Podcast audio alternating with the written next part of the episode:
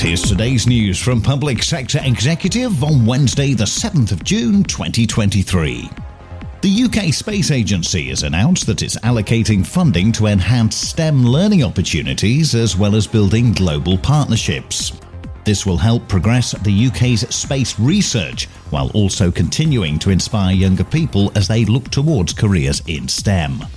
Multiple Paralympic gold medalist and Greater Manchester Active Travel Commissioner Dame Sarah Storey has outlined how the region will strive for zero road deaths and serious injuries. Announcing the Vision Zero strategy, Dame Sarah and Transport Commissioner Vernon Everett outlined how important it is that travel is made safe for all users. And North Yorkshire Council is tackling loneliness as part of plans to prevent major health issues. Schemes such as Skipton Step Into Action will be used to get those experiencing loneliness more involved in communities, with loneliness making premature death more likely by fifty percent.